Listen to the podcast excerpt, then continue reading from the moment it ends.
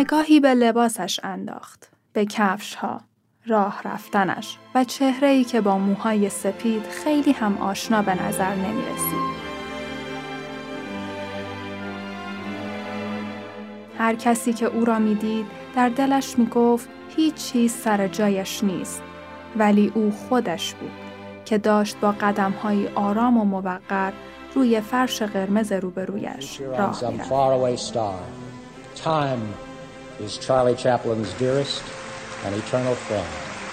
تمام سالن پر بود از صدای تشویق هنرمندان صدایی که تا عمق جانش می. این یک تاریخ تکرار نشدنی یک یادبود دلنشین و یک قدردانی بیمانند بود که تنهاییش را قدم به قدم از او دور می کرد. حالا این مرد هشتاد ساله مغرور بغز کرده بود. دنباله نظیر این دقایق از سالن اسکار شروع شد و به همه جای جهان رسید.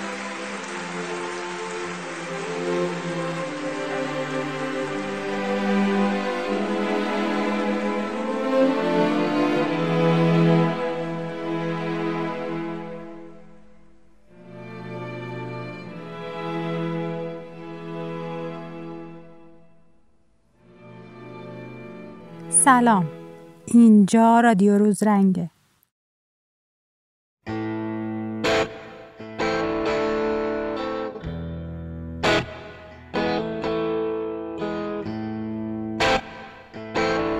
روزرنگ یه رسانه مرجع برای هنره و اینجا در رادیو روزرنگ قراره در مورد هر چیزی که به هنر مربوط میشه صحبت کنیم.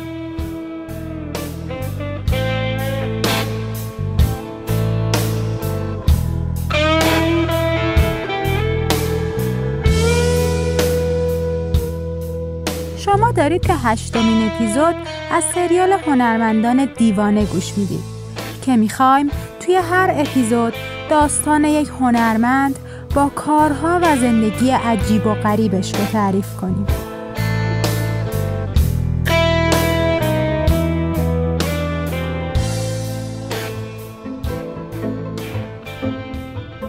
بلو بانک اسپانسر این قسمت از رادیو روزرنگه. زمانی که بانک ها با بانکداری الکترونیک و ساختن اپلیکیشن های متعدد داشتن به سمت ترمیم فرایندهای بانکی می‌رفتن، بلو بانک تصمیم گرفت مسیر متفاوتی رو بره یعنی آفرینش بانکی کامل در فضای دیجیتال. بانکی که هیچ شعبه‌ای در سطح شهر نداره چون تمامی خدمات آنلاین انجام میشه. سرزمینی که خورشید هرگز در اون غروب نمی‌کنه و هیچ روز تعطیلی در کار نیست. هفت روز هفته 24 ساعت شبانه روز. مأموریت بلو بانک بخشیدن حس خوب و متفاوت به کاربراشه. تجربه داشتن یک بانک شخصی و دوست داشتنی که با اون توی هر ساعت و هر جا از بروزترین امکانات بانکی بهره ببرن. کارهایی که تا امروز در شعب بانک انجام می‌دادین حالا با بلو بسیار راحتتر، سریعتر و هوشمندانه قابل انجام و می‌تونین یه سادگی جدید از عملیات بانکی رو تجربه کنید. در واقع بازی همون بازیه. برو بانک فقط زمین بازی رو عوض کرده.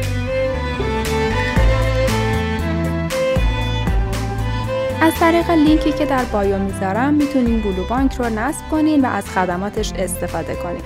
به امید روزهای پررنگ پیش رو با بلو بانک.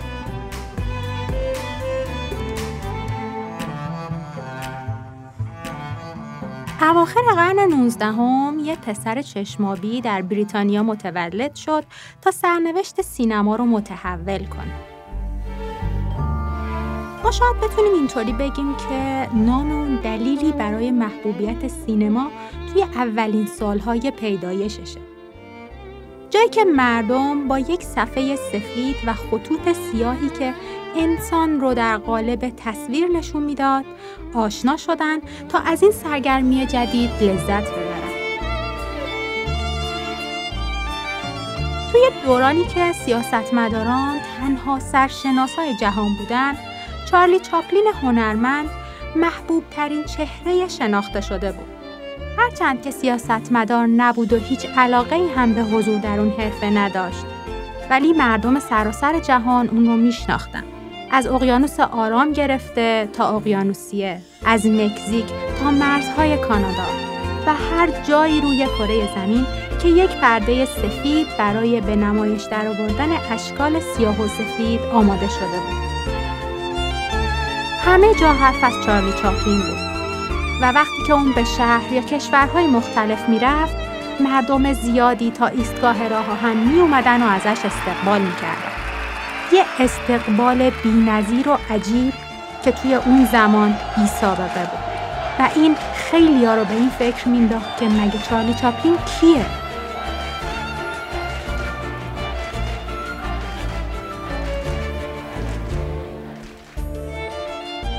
چاپلین نه تنها مردم آمریکا بلکه داشت مردم جهان رو با یک مفهوم جدید به نام کمدی آشنا کرد که تا قبل از اون شاید خیلی کسی با این نام آشنا نبود. تا اون موقع فقط چند نام بزرگ بود که همه مردم میشناختن. نام سیاستمدارانی که بعضی از اونها حتی لرزه بر تنشون مینداخت. اما در کنار این افراد بزرگ و گاهی ترسناک نام چارلی چاپلین با محبوبیت و شهرت بسیار زیادش خیلی عجیبه. هنوز اسمش روی زبون فرزندای ما هم میاد. با وجود اینکه شاید از سبک و هنرش چیز خاصی رو درک نکنن اما اونو به عنوان یک بنیانگذار در عرصه کمدی می‌شناسن.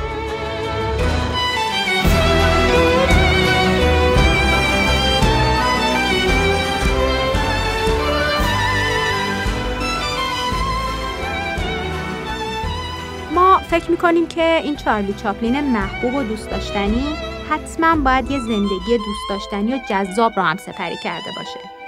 اما همیشه اینطور نیست. سخن همینگوی رو از اپیزود بوکوفسکی اگه یادتون باشه اون میگه یه کودکی ناخوشایند می‌تونه از انسان یک هنرمند یا یک شخص موفق بسازه. اما ببینیم پشت زندگی این ولگرد محبوب چه داستانهایی بوده و چه چیزی مسیر اومدنش رو به سمت سینما و کمدی فراهم کرده.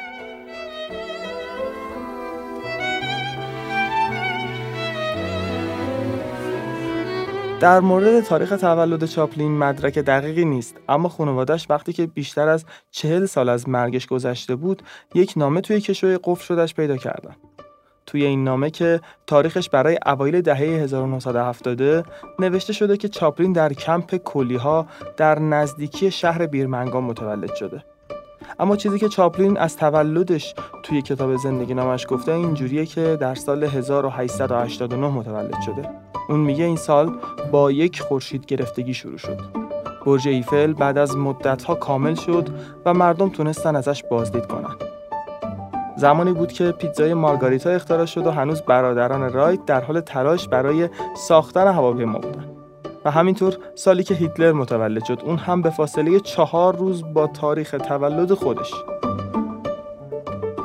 توی این سال فیلم ها شبیه احجام نامشخصی بود که روشن و تاریک می شدن. با صدایی نامفهوم از پرندگان و انسان و موسیقی فیلم داشت قدم به قدم با چاپلین بزرگ می شد. اما بریم سراغ کودکیش اون و پدر و مادرش جزو افراد فقیر جامعه به حساب می اومدن. اما همه چیز تا قبل از یک سالگی چارلی قابل تحمل بود. پدر و مادرش هر دو بازیگر تئاتر بودن و هر دو روی سالن‌های نمایش درجه دو سه بازی می‌کردن. ذهنیتی اگر از این سالن‌های نمایش داشته باشیم من بد نیست. این سالن ها تقریبا این شکلی بودن که یک سن روبرو قرار می گرفت و تماشاچی ها که اکثرا سرباز بودن می اومدن تا سرگرم بشن اما خب هیچ نظمی توی این سالن ها وجود نداشت. اینطوری که اگر تماشاچی از نمایش خوشش می اومد براش پول و سکه پرت می‌کرد. اما اگر خوششون نمی اومد هر چیزی که دم دستشون بود رو به سمت صحنه پرتاب می‌کردن. یعنی به نظرم یه جوری بود که اگر آدم واقعا علاقه به این کار نداشت یا به پولش نیازی نداشت بعید بود که بره و یه همچین کاری رو انتخاب کنه. خب برگردیم سراغ داستان. همه چیز داشت معمولی سپری می‌شد تا یک سالگی چارلی چاپلین که پدر و مادرش از همدیگه جدا میشن. حالا یه سریا میگن که پدرش اونا رو ول کرد و رفت. یه سریا میگن که اونا به خاطر الکلی شدن پدرش از هم جدا شدن. خیلی هم فرقی نمی‌کنه. مهم اینه که چاپلین از یک سالگی پدر نداشت و محکوم بود که با مادرش یک زندگی فقیرانه رو داشته باشه. اون زندگیشون از همون اول بد نبود. بعد از رفتن پدر چارلی، مادرش با پول نفقه ای که ازش می‌گرفت و نمایشی که هر روز برگزار می‌کرد، تونست یه زندگی معمولی رو سرپا کنه.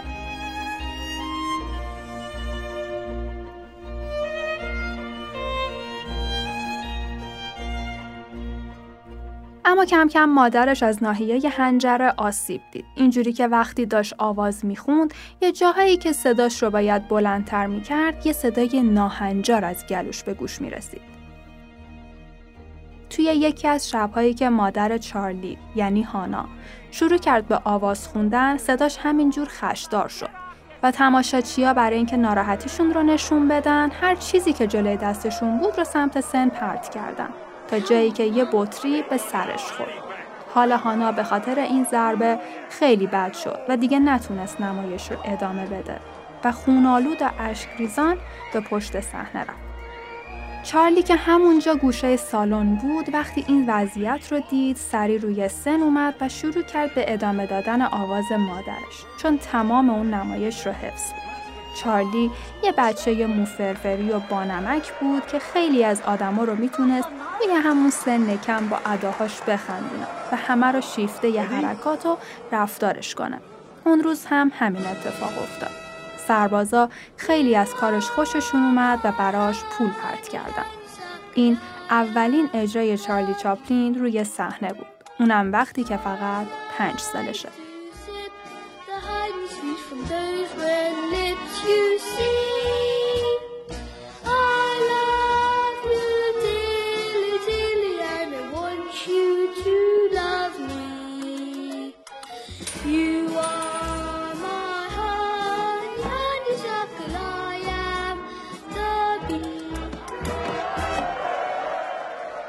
هانا از همسر قبلیش یه پسر داشت به نام سیدنی. که اونم اومد و ستایی توی یه خونه زندگی کردن. و رابطه بین اونا خیلی صمیمانه بود. تا خراب شدن نمایش و ادامه دادنش توسط چارلی رو گفتیم. بعد از این اتفاق دیگه هانا نمی‌تونست اجرا کنه و از اونجایی که پدر چارلی هم پول نفقه رو قطع کرد وضعیت زندگیشون روز به روز بدتر شد. دیگه نمی‌تونست اجاره خونه رو پرداخت کنه و مدام خونهشون رو عوض می‌کردن و به محله های پایینتر و خونه های کوچیکتر می‌رفتن. هانا شروع کرد به خیاطی کردن ولی خب نمی‌تونست جوابگوی مخارجشون باشه. به خاطر همینم مجبور شدن یکی یکی وسایلشون رو بفروشن. اونا دیگه واقعا تبدیل به یه خانواده آسوپاس شده بودن.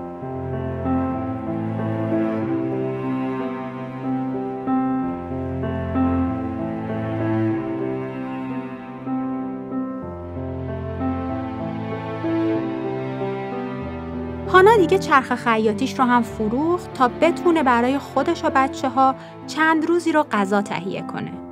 اونا بعد از اون دیگه هیچی برای فروختن هم نداشتن و چاره ای نبود جز اینکه خودشونو به اردوگاه کار معرفی کنن.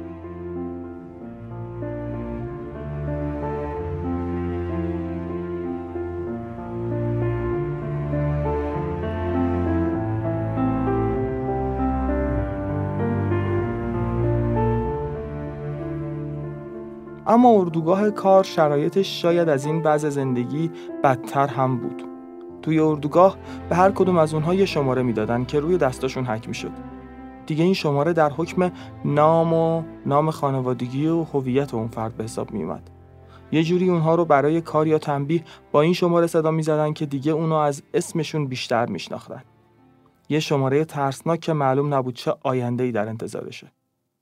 اونا توی اردوگاه کار مجبور بودن هر روز از صبح تا شب کار کنن تا در ازاش غذا بخورن و جای خواب داشته باشن. اونها بچه ها رو از پدر و مادرشون جدا می‌کردن و میفرستادن یتیم خونه تا تربیت بشن و این شد که هانا از سیدنی و چارلی جدا شد.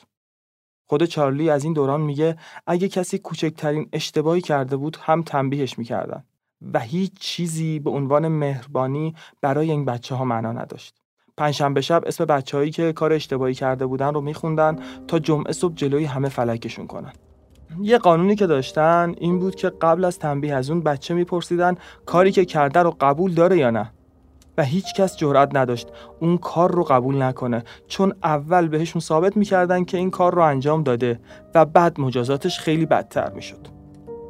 چارلی تصمیم گرفته بود که هیچ وقت این شلاق رو نخوره اما خب همه چیز دست خود آدم نیست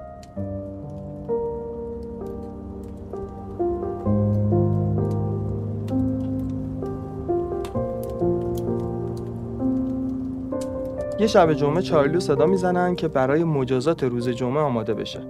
اون نمی‌دونست که به خاطر چی صدای زدن و هرچی هم فکر کرد مطمئن بود که هیچ کار بدی نکرده.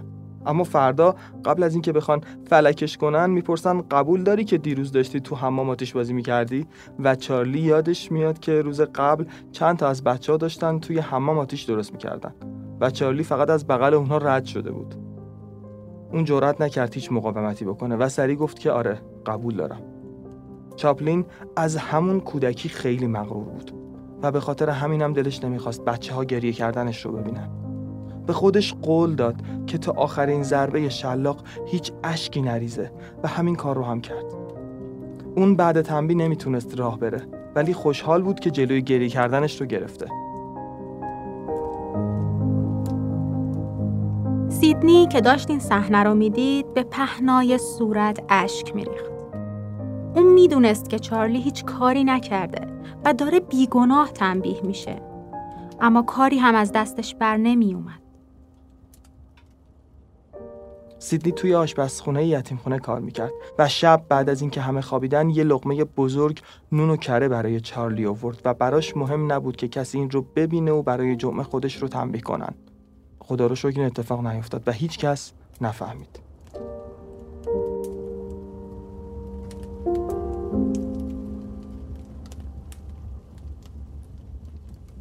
اونا توی یتیم خونه داشتن زندگی می‌کردن. هرچند که اصلا بهش عادت نکرده بودن. بهترین زمان وقتی بود که مادرشون مرخصی می‌گرفت و میومد دنبال بچه ها. اونا دعا می‌کردند که بتونن دوباره کنار هم باشن و با هم زندگی کنن. اما شب که می‌شد، هانا اونا رو جلوی یتیم خونه میذاشت و خودش به اردوگاه برمیگشت. توی همین موقع بیماری خیلی مصری توی یتیم خونه پخش شد و همه بچه ها داشتن مریض می شدن. چارلی خیلی امیدوار بود که مریض نشه. ولی خب مریض شد و حالش از تمام دوستاش هم وخیم تر بود. اون هنوز کاملا خوب نشده بود که خبر دادن مادرش از اردوگاه کار اومده دنبالش. اون یه شغل پیدا کرد و یه خونه اجاره کرد تا دوباره با هم زندگی کنن. ولی این ماجرا خیلی طول نکشید. که هانا متوجه شد نمی‌تونه از پس زندگی بر بیاد. به خاطر همین دوباره خودش برگشت اردوگاه کار و بچه ها رفتن یتیم خونه. این اتفاق دو سه بار دیگه هم افتاد.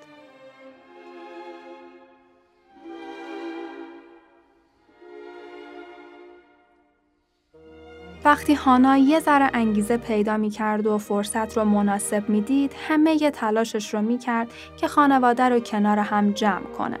ولی خب دیگه بیشتر از این شاید کاری از دستش نمی اومد. شاید اینطور به نظر می اومد که شرایط از این بدتر نمی‌تونست بشه. ولی بدتر از این هم شد. یه روز که چارلی و سیدنی داشتن بازی می‌کردن دیدن که یک آمبولانس اومد و مادرشون رو برد. اونا فکر کردن مادرشون مریض شده ولی بعد متوجه شدن که نه مادرشون به تیمارستان رفته.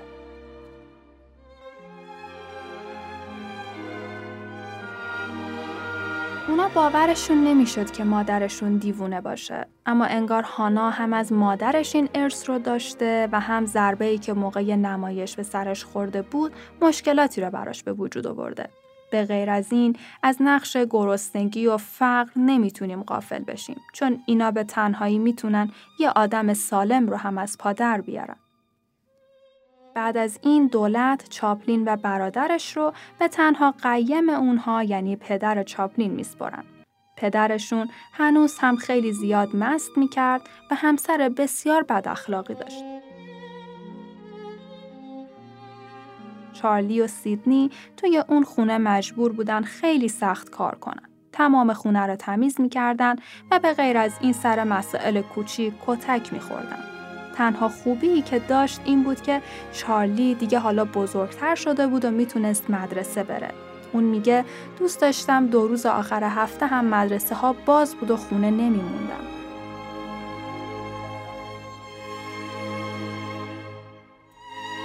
یک روز نامادریشون میاد و میگه که برید پایین یه خانم غریبه اومده و کارتون داره. و اونها با عجله پله ها رو پایین میرن چون اون زن کسی نبود جز مادرشون هانا. هانا یکم که حالش بهتر شد از تیمارستان اومد بیرون و دوباره یه شغل موقت پیدا کرد و یه خونه توی زیرزمین یه آپارتمان اجاره کرد. منظورم از خونه یه اتاق کوچیک زیر پله یه آپارتمان خیلی خیلی قدیمی بود. نقش هانا توی این داستان خیلی پررنگه. شاید این نقش توی سالهای اولیه زندگی چارلی چاپلین باشه ولی اون تمام محبتی که از جامعه و دنیا ندیده بود رو در زن قهرمان زندگیش یعنی مادرش دید. در زن فداکاری که با همه حال بدش، با همه مشکلات، با همه فقر و سختی هایی که بهشون تحمیل شده، با همه ناتوانیهاش نمی‌تونست بی خیال بچه هاش بشه. و وقتی کوچیکترین بهبودی رو حس می کرد می اومد و سرپرستی اونها رو خودش به عهده می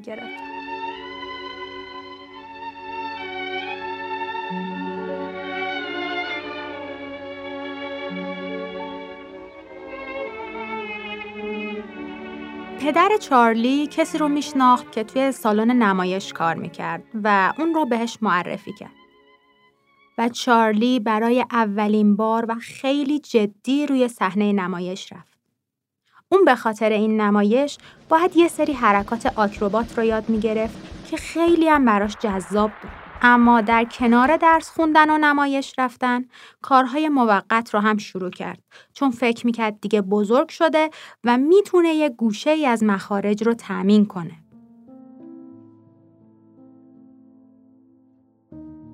چند وقت بعد خبر دادن که حال پدر چارلی خوب نیست و چارلی چند روز رفت پیشش توی بیمارستان. اما سه روز بعد خبر دادن که پدرش از دنیا رفته.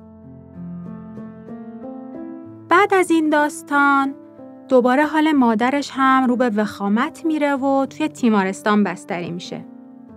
اینجا دیگه چارلی تنها میمونه. صاحب خونه بهش میگه تا وقتی مستجر جدید پیدا نکردم تو می‌تونی توی این خونه بمونی و هر موقع هم گرسنت بود بیا پیش من تا بهت غذا بدم. اما چارلی هیچ وقت روش نشد پیش صاحب خونه برو به خاطر همین هم خیلی شبها رو تنها و گرسنه میخوابید. تا بالاخره یه کار توی چوب بری پیدا کرد.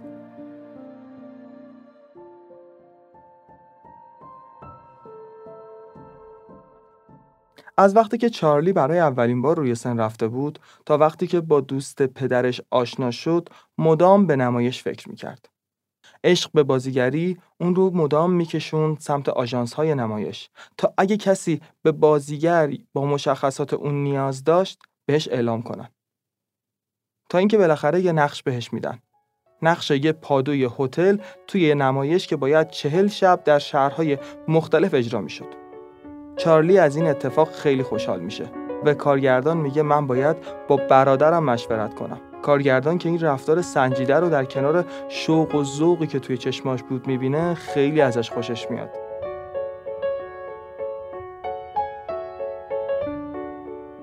اولین حضور چارلی روی صحنه نمایش اگرچه خیلی کار قوی نبود و خیلی منتقد داشت اما همه از پسر بچه ناشناسی به اسم چاپلین حسابی تعریف کرده بودن.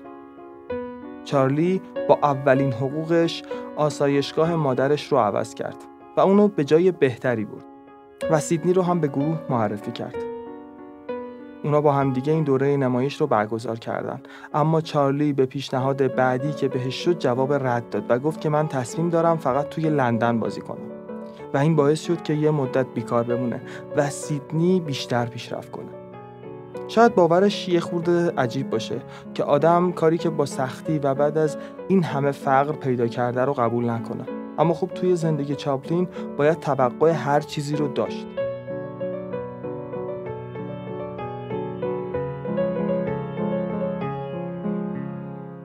این وضعیت خیلی ادامه پیدا نمی‌کنه. چون سیدنی توی این مدت با فرد کارنو آشنا میشه و چارلی رو هم بهش پیشنهاد میده. اون خیلی موافق نبود که چارلی وارد گروه بشه. اما خب وقتی ازش تست می‌گیره و متوجه استعدادش میشه باهاش قرارداد یه ساله میبنده خب چارلی خیلی از این اتفاق خوشحال بود اینجا چارلی چاپلین 19 سالشه و وقتی یه دختر زیبا رو از پشت سن می‌بینه برای اولین بار عاشق میشه. اسم اون دختر هتی کلی بود. اونا یه مدت رو با همدیگه میگذرونن. چارلی خیلی زود ازش خواستگاری می‌کنه ولی خب هتی بهش میگه من سنم خیلی کمه. صبر کن یکم بزرگتر بشم. اما خب خانواده هتی هم کاملا مخالف با ازدواج اون دوتا بودن. چهره هتی هیچ وقت از ذهن چارلی نرفت. اون اگرچه با زنهای زیادی توی زندگیش در ارتباط بود. اما ناخداگاه همه رو با هتی مقایسه می‌کرد. به یاد یک عشق نافرجام و فراموش نشدنی.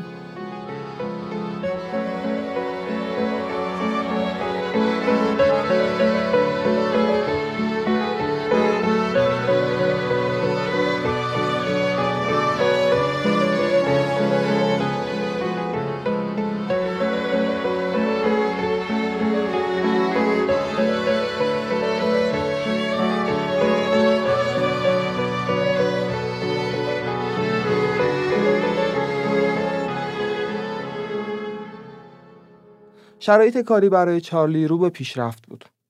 کارنو تصمیم می‌گیره که یک گروه نمایش به آمریکا ببره. اون از بین همه افراد گروه بهترین ها رو انتخاب می‌کنه که چارلی هم یکی از اونهاست. و این شروع سفر پرماجرای چارلی به آمریکاست. چارلی و همگروهش برای رفتن به آمریکا دوازده روز توی کشتی حمل دام بودن که خب خیلی هم تمیز نبوده. چارلی میگه موشها کنار ما توی این کشتی راه می‌رفتن ولی این اصلا اهمیت نداشت. مهم این بود که داشت ما رو به آمریکا میرسوند. اون اولین نفری بود که سطح خاکی امریکا رو دید و فریاد زد. امریکا من اومدم تا تمام مردها و زنها و بچه های تو نام من رو روی لبهاشون بیارن. من اومدم تا تمام خاک تو رو در نوردم.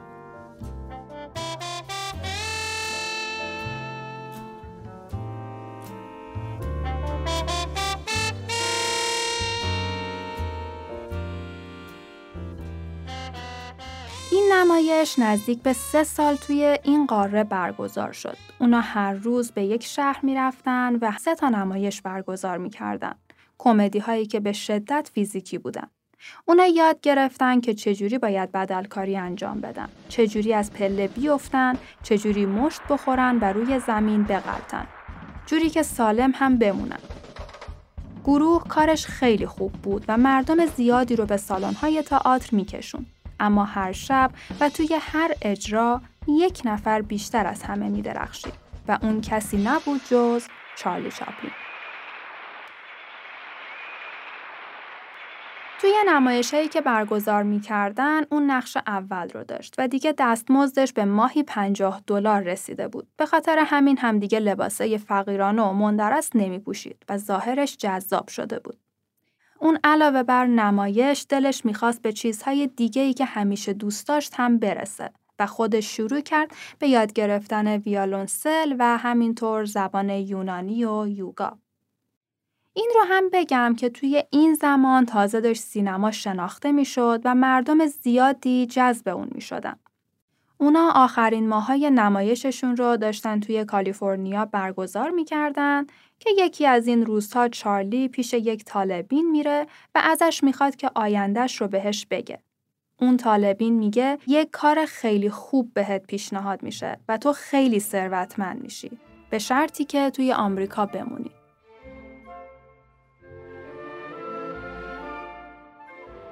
و توی همین زمان مردی به نام کیستون که کارگردان معروفی هم بود بازیگر اصلی فیلمش استعفا میده و اون توی کمترین زمان دنبال یک جایگزین براش میگشته. خیلی فکر می‌کنه تا اینکه یادش میاد توی یکی از نمایش هایی که خیلی وقت پیش دیده از یه بازیگر خیلی خوشش اومده و بالاخره با کلی پرسجو به چارلی چاپلین می‌رسه. اگه بازیگر کیستون استفان نمی‌داد و چاپلین رو نمی‌تونست پیدا کنه، چارلی به انگلیس برمیگشت و احتمالا ما بزرگترین کمدین تاریخ رو از دست می‌دادیم. کسی که اگر نبود الان ما نمی‌دونستیم سطح سلیقه و کمدی رو با چه چیزی قیاس کنیم. و آیا اصلا این سبک تا امروز اینجوری که ما اون رو می‌شناسیم میموند و اینقدر طرفدار پیدا می‌کرد یا نه؟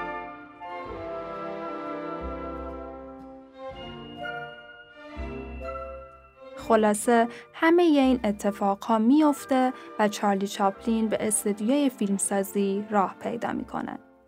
اون خودش در مورد این لحظه میگه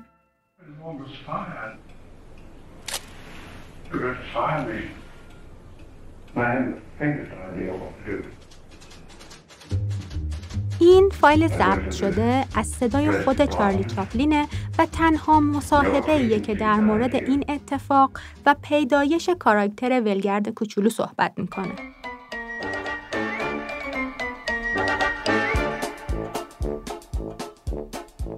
اون میگه که استون از من خواست برم و با یک گریم کمدی برگردم.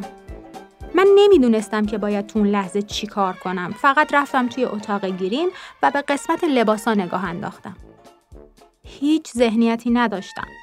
فقط با خودم فکر کردم که همه چیز رو باید در تضاد با هم انتخاب کنم. مثلا یه شلوار بگ گشاد رو با یه کت تنگ و یه کلاه کوچیک. یه عصای کوچیک با یه جفت کفش گشاد. چاپلین اون موقع 24 ساله بود ولی چهره شبیه پسرای 18 ساله بود. میگه نمی‌دونستم باید پیر به نظر بیام یا جوون. اما وقتی یاد حرف کارگردان افتادم که می‌خواست کمی بزرگتر از اون چیزی که هستم به نظر برسم یه سیبیل هم اضافه کردم تا این ترکیب کامل بشه.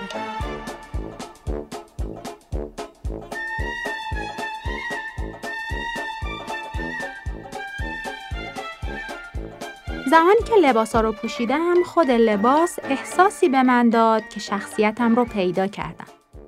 شروع کردم به شناختنش و زمانی که روی صحنه رفتم انگار کاملا متولد شده بود. اون میگه این ترکیب خیلی خوبی بود چون می‌تونستم هر دیوونه بازی رو باهاش در بیارم. و این شد که چاپلین با اولین صحنه‌ای که جلوی دوربین رفت ولگرد رو خلق کرد. ولگرد فردی با رفتارهای پیچیده اما بزرگمنشانه بود. بیشترین بازی تاثیرگذار چارلی چاپلین در چشمها و نحوه نگاه کردنشه. اون در زمان خیلی کمی می‌تونست چشمهاشو از حالت خیلی گرم به یه حالت خیلی سرد تغییر بده. چارلی قبل از اینکه وارد سینما بشه هیچ اطلاعاتی در موردش نداشت. اما بعد از اون شروع کرد به مطالعه سینما و کتابهای زیادی در موردش خوند. اون دیگه با همه کارگردانهای این کمپانی کار کرد. اما اونا اکثرشون با چارلی به مشکل خوردن و می‌گفتن که به حرفشون گوش نمیده و کار خودش رو می‌کنه. حتی بعضی از کارگردانا انقدر عصبانی می شدن که می گفتن دیگه هیچ وقت با چارلی کار نمی کنیم. اون یه دیوونه است.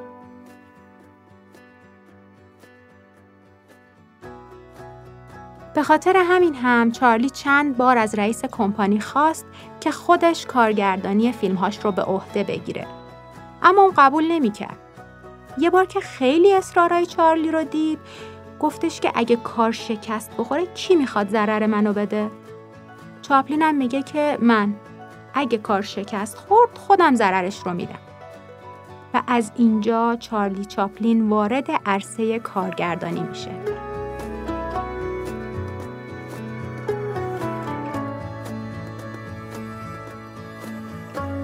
اون یکی یکی فیلم های کوتاهش رو ساخت و توی 26 سالگی نزدیک به 25 فیلم موفق داشت. اون زمان برادرش سیدنی رو هم به آمریکا آورد و مدیر برنامه های خودش کرد. دیگه داشت توی آمریکا همه چیز خوب پیش می‌رفت.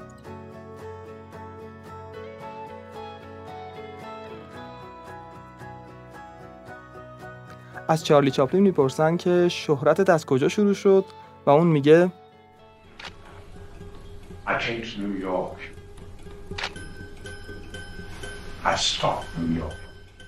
اون میگه برای بستنی قرارداد جدید با سیدنی راهی نیویورک شدن.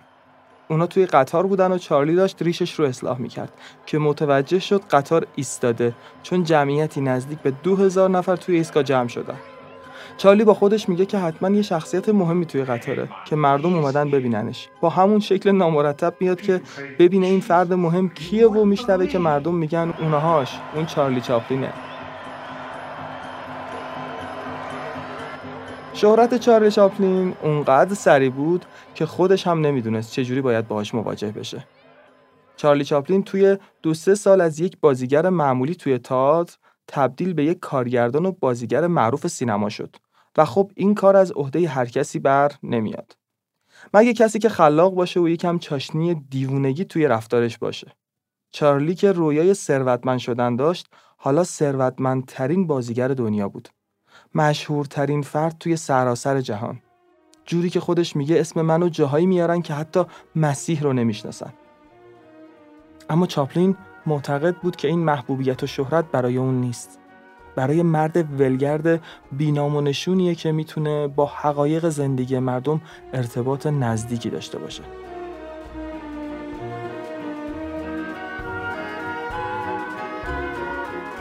توی همین موقع بود که چارلی یه نامه از هتی بهش می‌رسه.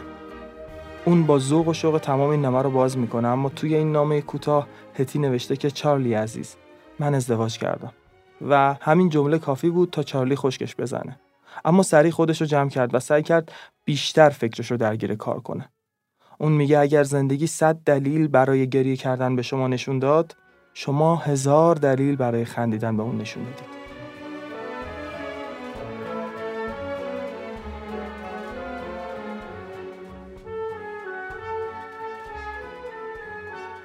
محبوبیتش کاری کرد که مردم مسابقات چارلی چاپلین رو برگزار کردن و از بین افراد توی اون مسابقه به بهترین کسی که شبیه چارلی چاپلین باشه جایزه می‌دادن. جالبه که یک بار خود چارلی چاپلین هم توی این مسابقه شرکت می‌کنه و نفر بیستم میشه. دیدن این مسابقات و تلاش مردم برای اینکه بتونن نفر اول بشن و شبیه ترین فرد به چاپلین باشن واقعا موضوع تاثیرگذاریه. یک آدم چقدر باید خوب کار کنه که انقدر زیاد دیده بشه و چقدر باید توی سبک خودش خلاق و حرفه‌ای باشه که بتونه هزاران نمونه از خودش رو در سطح دنیا پرورش بده. واقعا دیدن همچین صحنه هایی می‌تونست اشک شوق رو به چشم چاپلین بیاره. اون نتیجه زحماتش رو به نظر من به خوبی توی این دنیا و از سمت طرفدارانش دید. و هیچ چیزی نمی‌تونست ارزشمندتر از این باشه.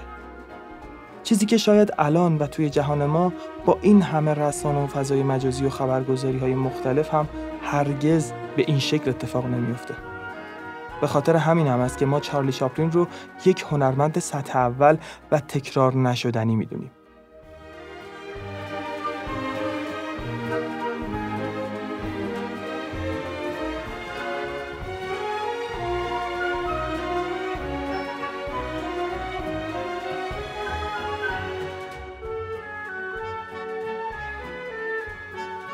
چارلی وقتی که 29 سالش بود با زنی به اسم میلدرد هریس آشنا میشه. دختر بانمکی که اون را یاد عشق اولش هتی مینداخت.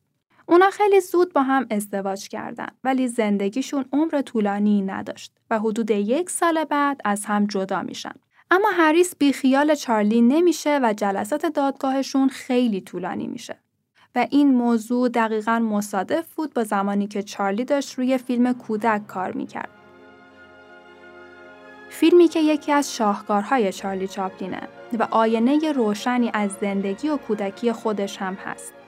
اما به خاطر شکایت هریس دادگاه ساخت فیلم رو متوقف می‌کنه و دست روی اموال چارلی می‌ذاره. اما اون بیخیال نمیشه و با سیدنی به یه هتل میرن و شروع می‌کنن به تدوین کردن.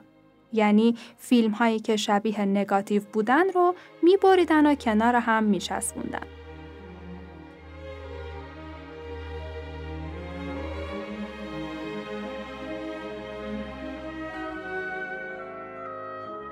چاپلین به کشورهای مختلفی توی سراسر دنیا سفر می‌کنه و علاوه بر بستن قرارداد با استودیوهای مختلف با سیاستمدارای زیادی هم دیدار می‌کنه که ملاقات با گاندی توی لندن در سال 1931 یکی از معروفترین اوناست. اما در این بین حمایت کنندگان و طرفداران واقعیش یعنی مردم براش سنگ تموم می‌ذارن.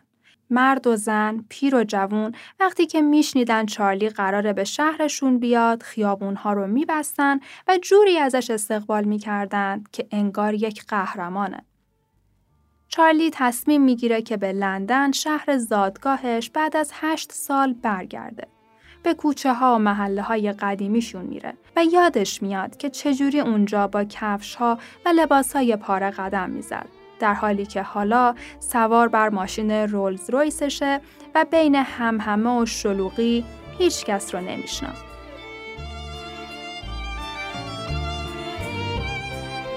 اما دوستان و همسایگان قدیمیش به سختی خودشون رو از زیر دست و پای مردم بهش میرسونن و جالب اینجاست که اون به گرمی باهاشون حرف می‌زد. انگار یه بخشی از خود واقعیش توی اون روزها مونده بود. خودش میگه انسان اگر فقیر و گرسنه باشه بهتر از اینه که پست و بیاتفه باشه. و هیچ وقت این واقعیت که فقیر بوده رو نه فراموش کرد نه کتمان. اما اون نمی‌خواست تحت هیچ شرایطی دوباره به اون روزا برگرده.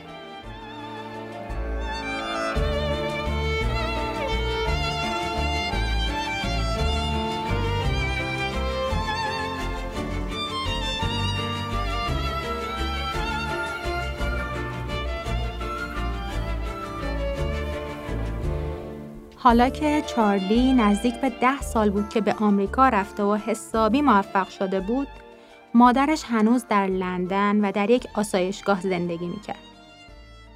چارلی خیلی تلاش کرد که مادرش رو به آمریکا ببره اما دولت آمریکا قبول نمی‌کرد.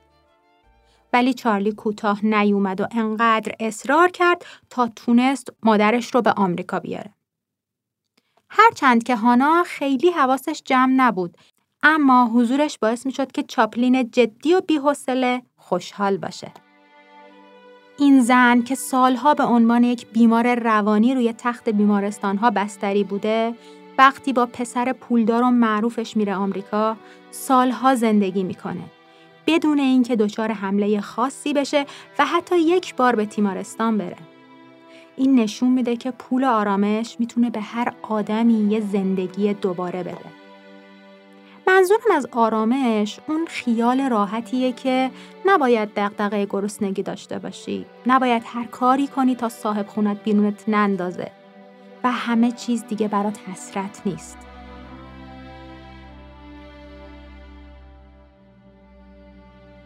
وقتی بعد از هفت سال هانا مرد حالش واقعا خوب بود. انقدر که روز قبل صدای خنده هاش با پسرش چارلی از اتاق بلند بود. وقتی که مادرش مرد چاپلین مطمئن بود که هیچ زنی رو مثل اون توی زندگیش نخواهد دید. اون می‌گفت اگه مادرم نبود شک دارم که می‌تونستم در پانتومی موفقیتی کسب کنم. چون اون یکی از بزرگترین هنرمندان پانتومیمی بود که تا حالا شناختم.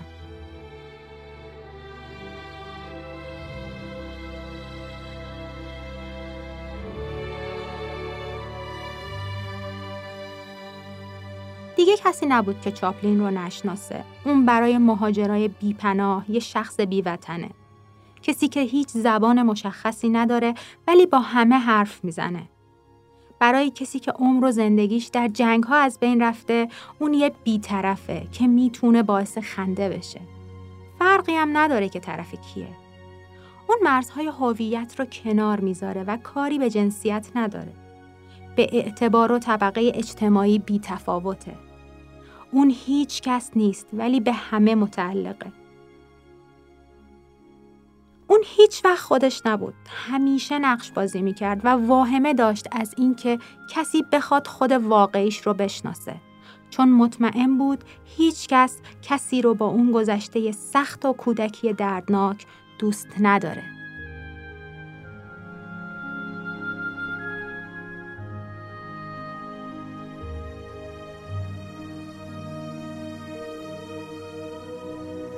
چارلی کم کم استدیو United Artists رو برپا می‌کنه. اون میگه من برای پول وارد این کار شدم و هنر ازش رشد کرد. اگر مردم از این اظهار نظر ناامید بشن من نمی‌تونم به اونها کمک کنم چون این یه حقیقته. اگر بخوایم درست به ماجرا نگاه کنیم شاید بتونیم بگیم که چاپلین ولگرد رو ساخت و ولگرد هم چاپلین رو و این دو از هم جدا نبودن.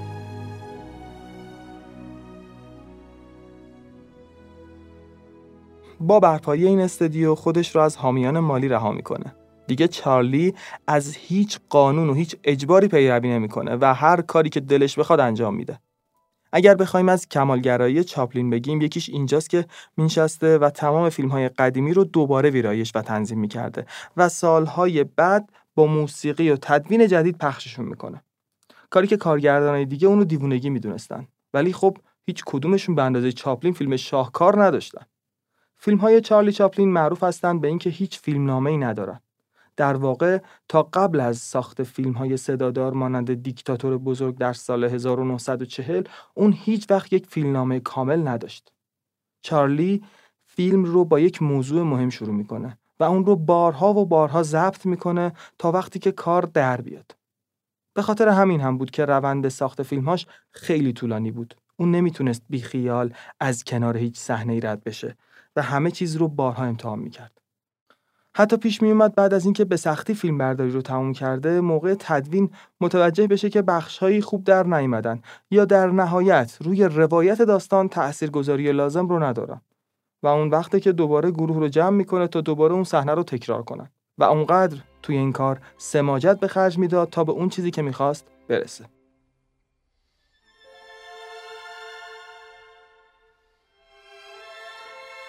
گفتیم چاپلین روی انتخاب بازیگرها و تمام کادر فیلم برداریش خیلی حساس بود. دستیارش می‌گفت اگر می‌تونست که تمام کارها و نقشها رو خودش انجام بده قطعا این کار رو می‌کرد. اون کنار بازیگرش میستاد و تمام حرکات رو خودش انجام می‌داد. ریزترین حالتهای صورت و هر حسی که می‌خواست رو و از بازیگر توقع داشت که عینا تکرارش کنه. و خب این خیلی پروسه سخت و زمانبری برای بازیگر و تیم بود. چاپلین با دقتی مثال زدنی به جزئیات توجه می‌کرد و حتی وقتی متوجه می‌شد همه چیز کاملا مناسب سر جای خودشه همچنان به برداشت های متعدد ادامه می‌داد. ترکیب داستان پردازی و میل اون به کمالگرایی باعث می‌شد که روزها تلاش و هزاران فوت فیلم گرفته شده بی استفاده بشه تا فیلمسازی برای اون بسیار پرهزینه باشه. و چیزی جز کلافگی برای خودش و دلگیری برای هنرپیشه ها و سایر عوامل فیلم باقی نمونه. اونها ساعتها انتظار میکشیدن تا اون در مورد یک صحنه به نتیجه برسه و گاهی کل کار تعطیل می‌شد. اما این حساسیت فقط توی بازیگری نبود. اون خودش تهیه کننده بود. فیلمنامه می نوشت. فیلم برداری می کرد. تدوینگر بود و حتی توی گیریم و آرایشگری هم دست می برد. و همه اینها دلایلی بود که ساخت فیلم های چاپلین خیلی طول می کشید. چاپلین یک آهنگساز و نوازنده با تجربه هم بود. شاید جالب باشه براتون که بخش قابل توجهی از موسیقی متن فیلم های چارلی چاپلین توسط خودش ساخته شده. با وجود اینکه چاپلین در نوتخانی مشکل داشت اما ایده های موسیقیایی بی‌نظیری رو مطرح کرد که در نهایت توسط بهترین نوازندگان اجرا می خیلی ها فکر می‌کردن که موسیقی متن فیلم های چاپلین اثر نوازندگان حرفه‌ایه. اما همین نوازندگان نقش چاپلین رو بیش از حد کلیدی می‌دونستن.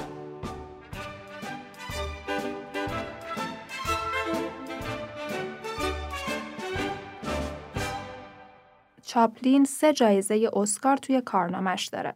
اما میراث اون خیلی بیشتر از دستاوردهای سینماییشه. چون اون تاثیر خیلی زیادی توی فرهنگ و جامعه ایجاد کرده. چیزی که باعث میشه ما فیلمهاش رو بعد از این همه سال ببینیم و هنوز ازشون لذت ببریم. چند تا از فیلم های چاپلین هنوز هم توی لیست بهترین فیلم های کمدی تاریخ سینما قرار دارن. فیلم های مثل پسر بچه و روشنایی های شهر که هنوز می‌تونن مخاطب رو میخکوب کنن.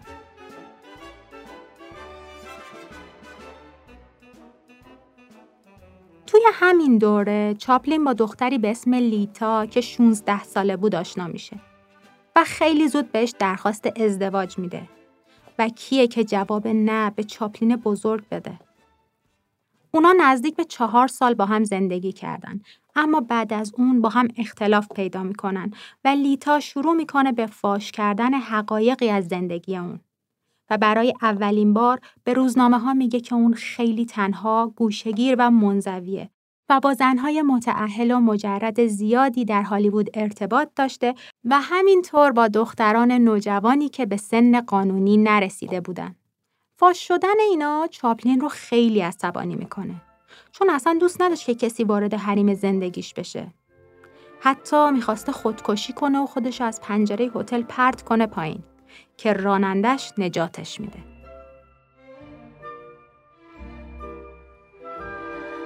بالاخره اونا با دو تا فرزند و کلی سر و صدا از هم جدا میشن. چاپلین برای طلاق لیتا 625 هزار دلار خرج می‌کنه که این خودش یه رکورد توی پرونده طلاق آمریکا بود.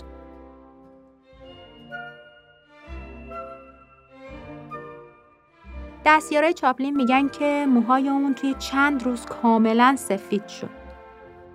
ماجرای چاپلین و زنانی که توی زندگیش بودن خیلی عجیبه. اون حتی وقتی که ازش پرسیدن چه زنی ایدئاله جواب میده زنی که من چندان عاشقش نباشم و اون کاملا دلباخته من باشه. همزمان با اینکه چاپلین زیر فشار حرف مردم و شایعات و مطبوعات بود، دولت هم یک میلیون دلار مالیات برای کل کارش در نظر می‌گیره و همه اینا چارلی رو افسرده می‌کنه.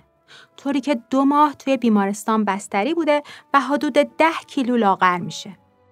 اون میگه گاهی هیچ چیزی برای از دست دادن ندارم. ترجیح میدم لم بدم و به بدبختیام لبخند بزنم.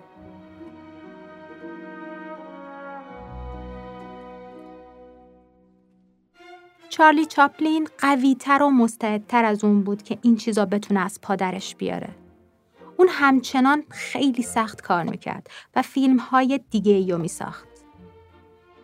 اون سکانس معروف خوردن چکمه رو ساخت و نزدیک به 500 برداشت از اون گرفت.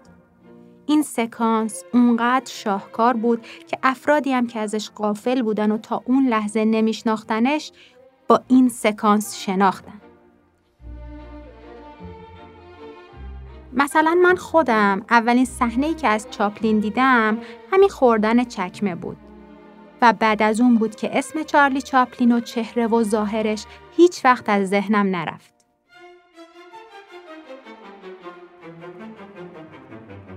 همه چیز داشت خوب پیش می‌رفت. اما خب چارلی نمی‌تونست جلوی پیشرفت تکنولوژی رو بگیره. کم کم فیلم های سینمایی داشتن سمت مصوت شدن می‌رفتن و ظرف سه سال همه استدیوها و کارگردانهای همردش فیلم های صدادار ساختن و از این ویژگی برای جذابتر کردن کارشون استفاده کردن. مثلا لورل و هاردی، هارول لوید و فیلم های دیگه ای که همردش بودن. مردم هم صف میکشیدن پشت در سالن های سینما تا این فیلم ها رو ببینن. حالا انگار داشت نقطه قوت فیلم های چاپلین تبدیل به نقطه ضعفشون می‌شد. کاراکتر ولگرد نمی‌تونست صحبت کنه چون اگه قرار بود حرف بزنه باید با چه لحجه صحبت می‌کرد؟ با چه زبونی؟ اون هر مدلی هم که حرف می‌زد بالاخره یک قسمتی از مخاطباش را از دست می‌داد. پس این کار اون قدران براش راحت نبود. این اتفاق چارلی رو به فکر انداخت. اون خیلی فکر کرد اما در نهایت ترجیح داد کارش رو به عنوان یک کارگردان فیلم های سامت ادامه بده. و اینجا رومانتیک ترین و عاشقانه ترین فیلم چاپلین خلق میشه.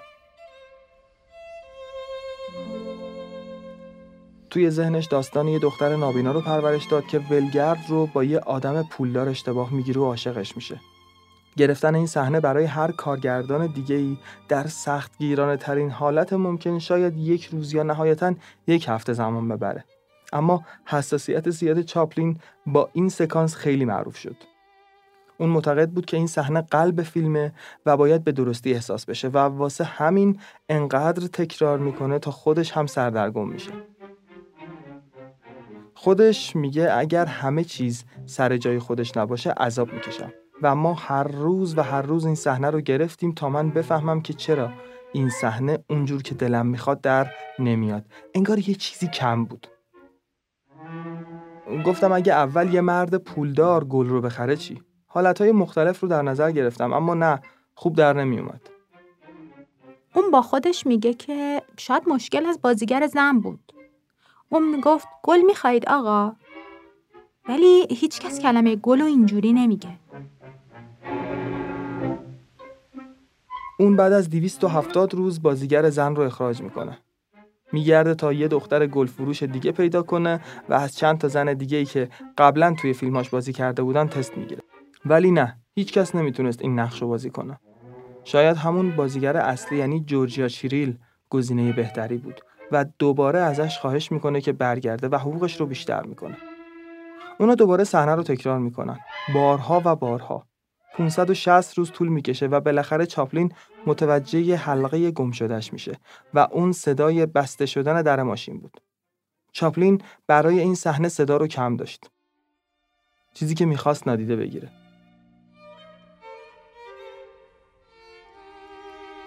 و بعد از بیشتر از یک سال فیلمبرداری از یک صحنه حالا به دل چاپلین نشسته بود. با اکران این فیلم مردم پشت در سینماها صفهای طولانی کشیدن و بارها و بارها فیلم روشنایی های شهر رو دیدن. این فیلم خیلی مورد پسند واقع شد و تاثیرگذاریش انقدر زیاد بود که همه فکر می‌کردن جدای از فیلم رابطه عاشقانه بین اونها برقراره اما اینطور نبود چون انگار سلیقه چاپلین دخترای کم سن و سال و حتی نوجوان بود این فیلم در گیشه هم بسیار پرطرفدار بود اما یکی از اکرانهای اون برای همیشه در تاریخ ماندگار شد. چون دو نابغه در سالن سینما کنار هم قرار گرفته بودند. چارلی چاپلین و آلبرت انیشتین رابطه دوستانه بین اونها از سالهای قبل شکل گرفته بود و حضور اونها کنار مردم برای اولین بار باعث شد که هیچکس حواسش به فیلم نباشه.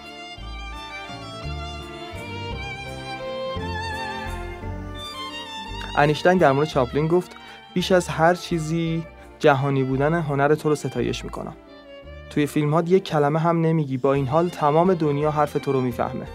و چاپلین گفت درسته اما شهرت تو بیشتره. کل دنیا تو رو ستایش می‌کنه در حالی که هیچکس نظریه تو رو نخواهد فهمید.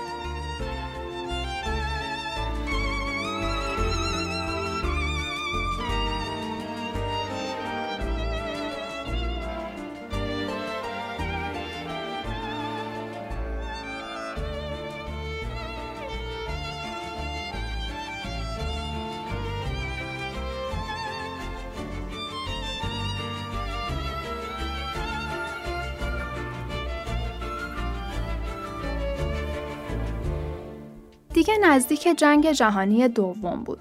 فیلم های اون توی همه کشورها خیلی مطرح میشن و طرفدارای زیادی هم پیدا می‌کنن. به جز یک کشور، یعنی آلمان. اونم به خاطر یه مرد قد کوتاه و لاغر با سیبیل نصفش که اساس رو توی هوا تکون میده و موقع حرف زدن صورت و دستهاش رو جوری حرکت میده که انگار در حال خوندن یک نمایشنامه است. اون مرد کسی نبود جز هیتلر. گفته بودیم که اونا به فاصله چهار روز از هم به دنیا میان. داستان زندگیشون هم شباهت های زیادی با هم داره. جفتشون با فقر و محبت مادر بزرگ میشن و پدرهایی که نقش زیادی توی زندگیشون نداشتن. هر دوتاشون غرق در اشتیاق و جاه طلبی بودن و خوب بلد بودن که چجوری با جلب توجه و اقراق توی حرکات فیزیکی مخاطب را جذب خودشون کنن. این دو نفر با این همه تشابه نمی‌تونستن از مقایسه شدن فرار کنن. چون همه ناخداگاه اونا رو کنار هم میذاشتن. خیلی جالبه که با همه این حرفها هیسلر یکی از طرفداران چاپلین بوده. چاپلین میگه اون یک روانیه ولی من کمدینم.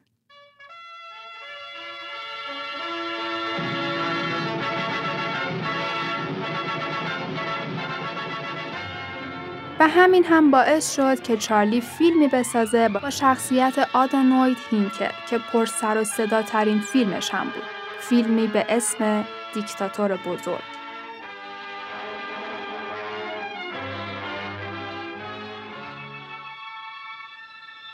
اون توی این فیلم هم به شخصیت ولگرد هویت بخشید و هم تفکرات سیاسی خودش رو نشون داد. و اتفاق هیجان انگیز این فیلم توی سکانس آخرشه که ولگرد به زبون میاد تا حرفای چاپلین رو توی لباس یک دیکتاتور بزنن. حرفایی که هیچ ربطی به شوخی ندارن. حرفهایی پر از انسانیت، به دور از جنگ و کاملا جدی.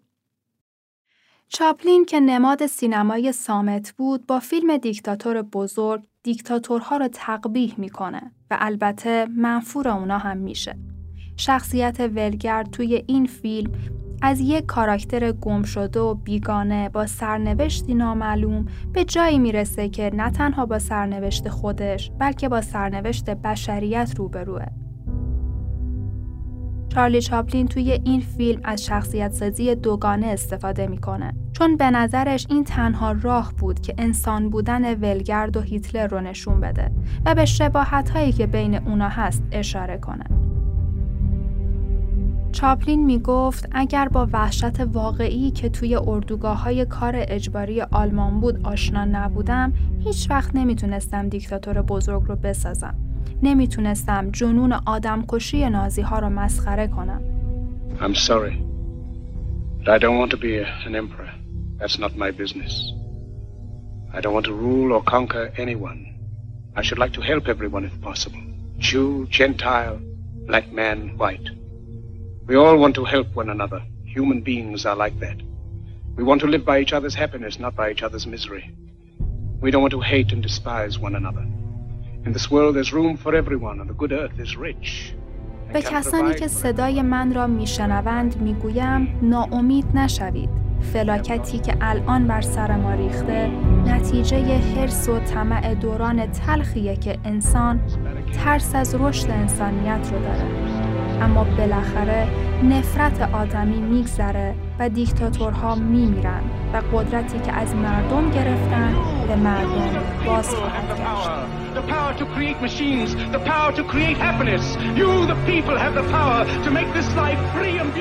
اونها می‌خوان شما انسانهای ماشینی با ذهن ماشینی و قلب ماشینی باشید اما شما ماشین نیستید. شما حیوان نیستید.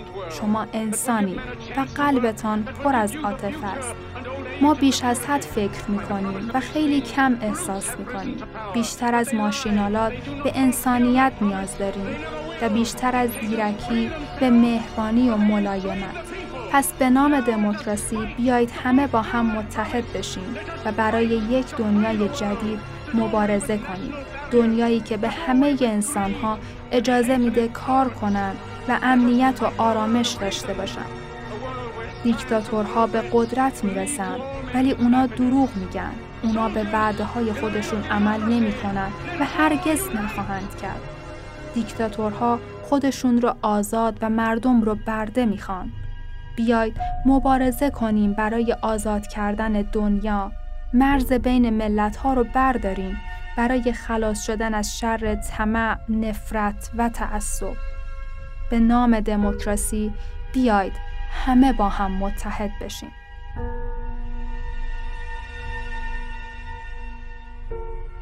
و ای کاش که همه این حرف ها یه روزی عملی می شد. اون می‌دونست که شکستن سکوت برای ولگرد حکم مرگو داره. ولی اگه هم قرار بود این شخصیت بعد از 25 سال پایانی داشته باشه این فیلم بهترین جا و این کلمات لایق ترین کلمات بودن.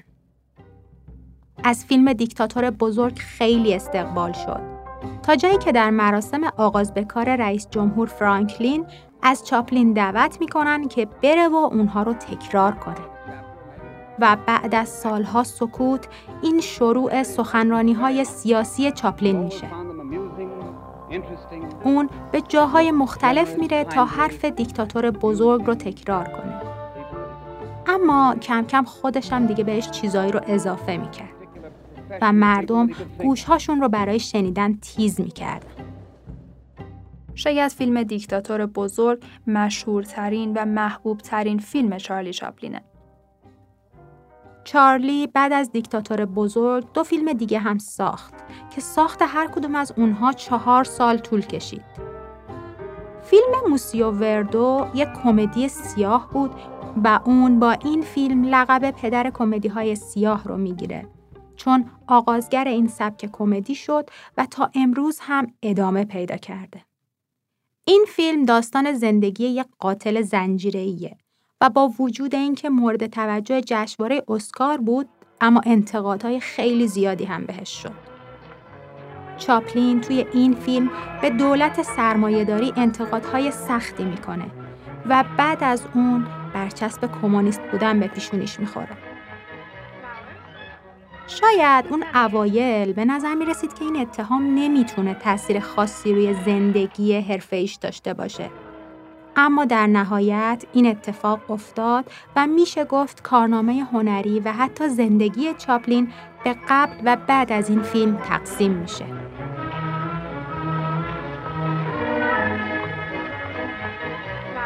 کم کم شرایط داشت برای چاپلین تغییر می‌کرد. اون در کتاب زندگی نامش اینطور میگه. داشتم پیام های نگران کننده ای رو دریافت می‌کردم. بعضی از هنرمندان می‌گفتن که ممکنه با سانسور مواجه بشم و جلوی اکران فیلم هام رو در کشورهای مختلف و حتی آمریکا بگیرن. هرچی بیشتر میگذره فشارات توی آمریکا بیشتر میشه. دولت آمریکا تمام هنرمندان رو به دادگاه می‌بره تا اقرار کنن طرفدار کمونیسم هستن یا نه. از بین این تعداد ده نفر هیچ چیزی نگفتن و زندانی شدن. و صدها نفر دیگه در لیست سیاه قرار گرفتن که توی این لیست هیچ نامی بزرگتر از نام چاپلین نبود.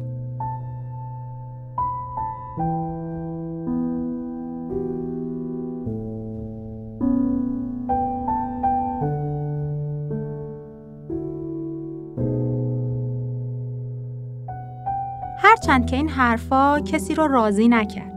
کار از کار گذشته بود و شهامت و جسارت چاپلین و انتقادهای متعددش از سیاستهای آمریکا به خصوص رفتارش با کمونیست ها انگار داشت کار دستش می‌داد.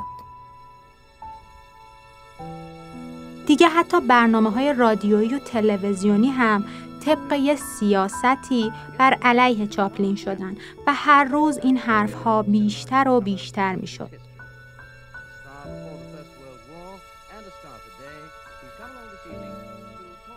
در همین حین خبر زنی به نام جوان بری با یه بچه پخش میشه که از چاپلین شکایت کرده اون میگه که دو سال با چاپلین در ارتباط بوده و اون دو بار مجبورش کرده سقط جنین انجام بده چاپلین خیلی تلاش کرد که ثابت کنه که ممکنه پدر اون بچه نباشه اما خب انگار واسه این چیزا دیر شده بود اون در ضعیف در این حالت خودش بود و این یعنی فصل شکار چاپلین فرا رسیده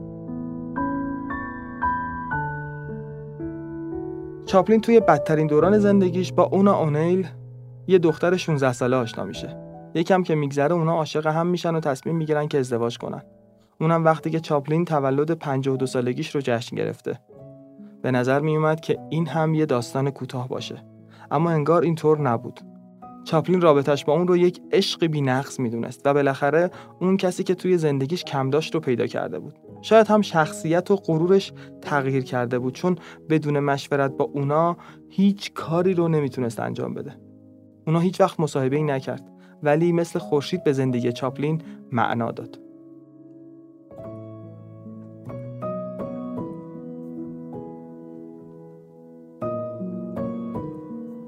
بعد از فیلم موسیو وردو فیلم روشنی صحنه رو ساخت که داستان زندگی یک کمدین مطرح رو تعریف می‌کنه که حالا پیر و افسرده شده و هیچ طرفداری نداره. چاپلین برای اولین اکران این فیلم به انگلیس میره.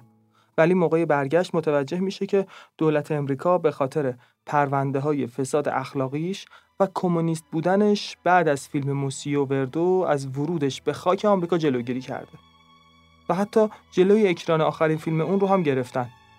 چارلی اخراج شده در سال 1953 با خانوادش به سوئیس میره و در نزدیکی کوههای آلپ یه خونه زیبا می‌گیره که همراه با همسرش و هفت فرزندش اونجا زندگی می‌کنن.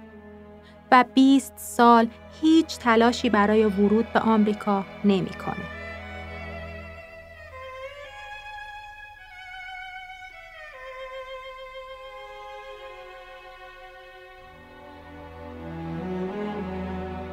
اون شبیه آخرین فیلمش شد.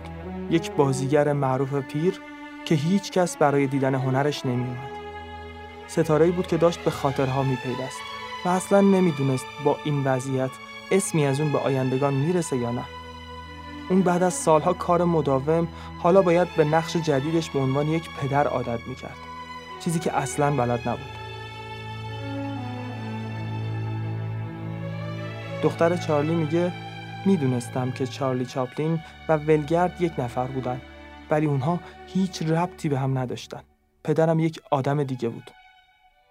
اون فقط وقتی که جلوی دوربین بود و یا حتی یک تماشاچی داشت جون می‌گرفت و شروع می‌کرد به بالا و پایین پریدن و بازی کردن. یک ولگرد پیر می‌شد که با موهای سفید و لباسهای مرتبش شاید هیچ ربطی به سوپرستار 20 سال پیش نداشت. دیدن فیلم های خانوادگی چاپلین خیلی جالبن که می‌تونید بخشی از اونها رو توی سایت روزرنگ مشاهده کنید.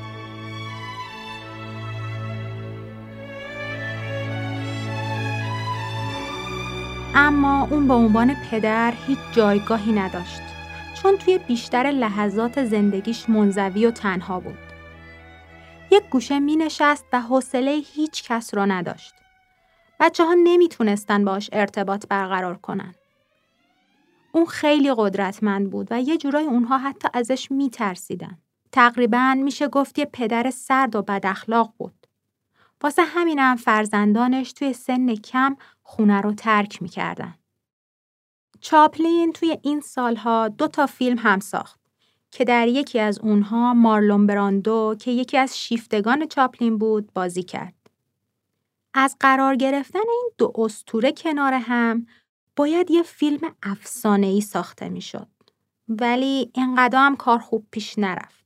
مارلون براندو که پیشنهاد بازی توی فیلم کنتسی از هنگ کنگ اولین فیلم رنگی چاپلین رو یه فرصت استثنایی برای خودش می‌دونست آخر کار به چاپلین لقب بیمار سادیستی داد.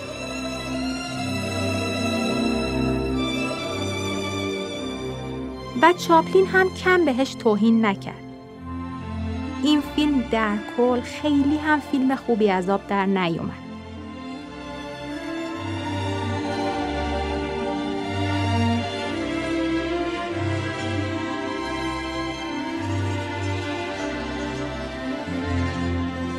من یه زمانی معروف بودم.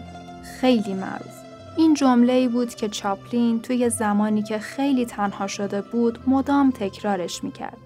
این جمله براش مثل یک اعتبار بود و می‌خواست نشون بده که اگه الان چیزی توی دستش نیست یه زمانی مردم برای دیدنش خیابونها رو میبستن.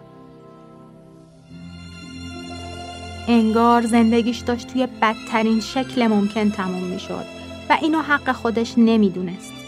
مدام می‌گفت که از آمریکا دلخوری نداره و شاید توی بحث کوتاه چند بار تکرارش می‌کرد.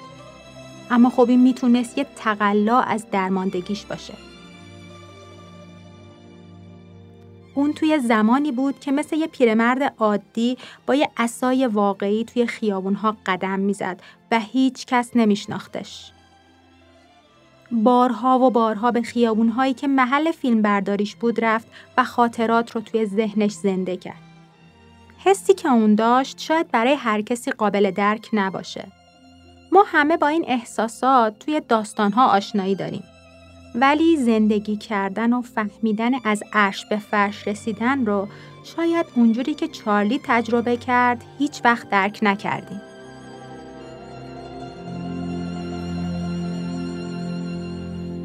حالا که وقت خاطر بازیش بود نشست و تمام زندگیش رو روی کاغذ نوشت. هر چیزی که می‌خواست از اون به جا بمونه. کاملترین کتاب بیوگرافی از زبان خودش رو نوشت اما راضی نمی‌شد. چاپلین نمی‌تونست بیخیال گذشته بشه و امیدوار بود که زمان هم فراموشش نکنه. خودش می‌گفت بزرگترین دشمن من زمانه.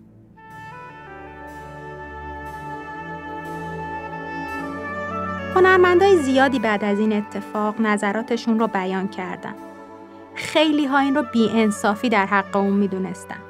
اما خب وضعیت هیچ فرقی نکرد تا سال 1972 که فیلم روشنی های صحنه اون در آمریکا اکران شد و مورد توجه هنرمندا و مردم آمریکا قرار گرفت. و از همه مهمتر انگار زمان آشتی چاپلین با سینما رسیده بود.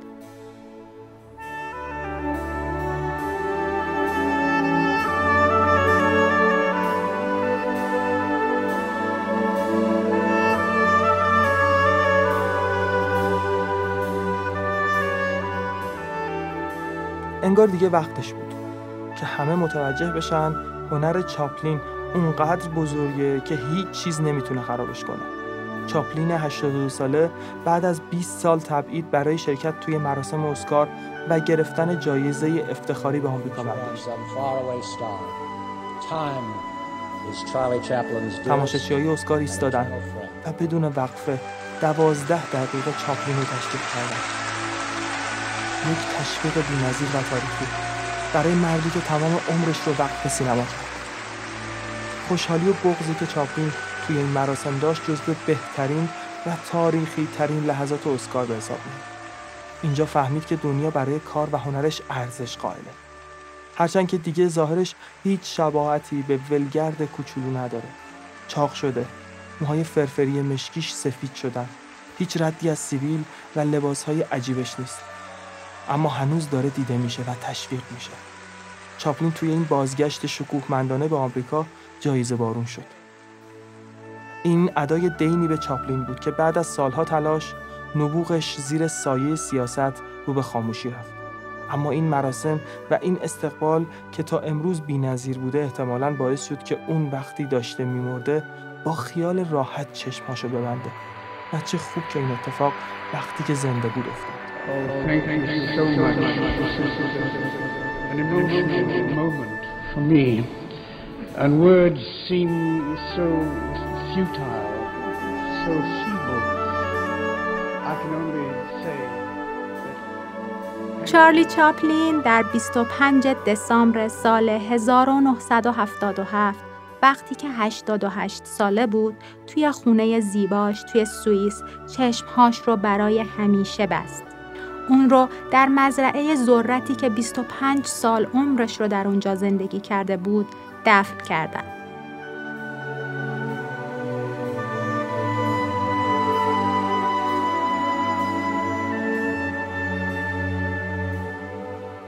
چارلی چاپلین نماد وجدان بیدار و انسانی قرن بیستمه که مثل چارلز دیکنز بزرگ فقر، بدبختی و ظلم را به چشم دید و تجربه کرد. چاپلین درد کشیده بود و دیگه تحمل بیعدالتی رو نداشت. به خاطر همین هم زبونی بهتر و برنده تر از تنز پیدا نکرد تا با تیغ تیز اون به همه ثروتمندان و دیکتاتوران و کسانی که دنیای صنعتی اونها رو به خواب خرگوشی برده زخم بزنه.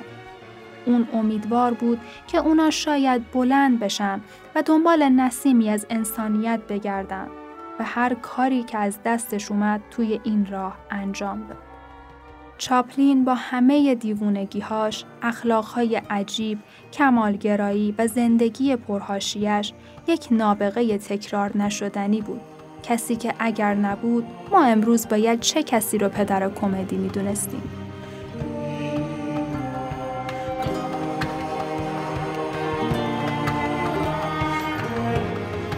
این اپیزود توسط استودیو روزرنگ در مرداد سال 1401 تهیه شده و گویندگان آن هنگام شکوهیان، علی پوربافرانی و بهشت بلند نظر هستند.